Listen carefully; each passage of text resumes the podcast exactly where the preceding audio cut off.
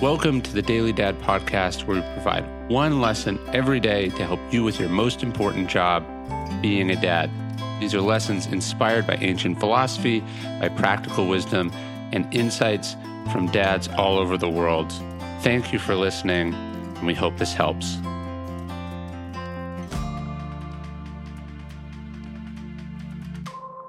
You can't expect them to have the same taste, yet We've talked before about enjoying the classics with your kids.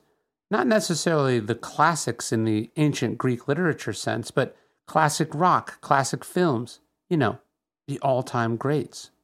Of course, you should do this. Rock out on the way to school, veg out over great movies. Forget what was cool when you were a kid, forget what's cool now. Bond over what's timeless and great. But there's another part of this that you have to understand your kids are not going to have the same taste as you. In the same interview we mentioned before with Lars Ulrich, he talked about how he used to love going to see Pixar movies with his kids, to see the classics like Toy Story. He was joking about how, after the success of those movies, all the movie studios decided to do basically C minus and D minus level animated movies. And as a responsible parent, he said every weekend we would go to see whatever was there. And my eight and five year old are going, That's the best thing I've ever seen. That was even better than Monsters, Inc. I'm going, Seriously? You have had a whole lifetime to develop your taste. You know the difference between popular and pandering. You know the difference between corporate schlock and real rock. You know this because you've been burned, because you've seen hundreds of movies, listened to countless albums. You're further along on the journey. So you're going to have to put up with some stuff. Most of all, because if you don't, you can be a downer. You can sap the joy out of something they love.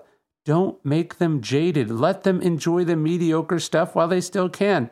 As A.O. Scott explained to Ulrich in the interview, as a critic, he has had to figure out how to do this with his kids.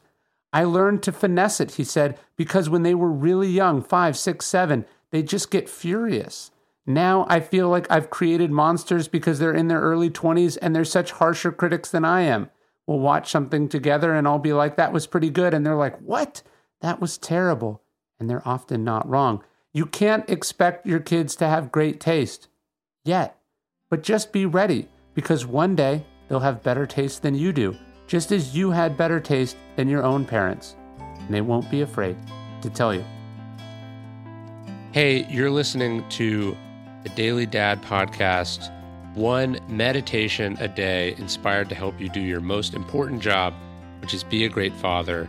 These are meditations inspired by ancient wisdom, psychological research, and just great strategies from normal dads just like you. Thanks for listening.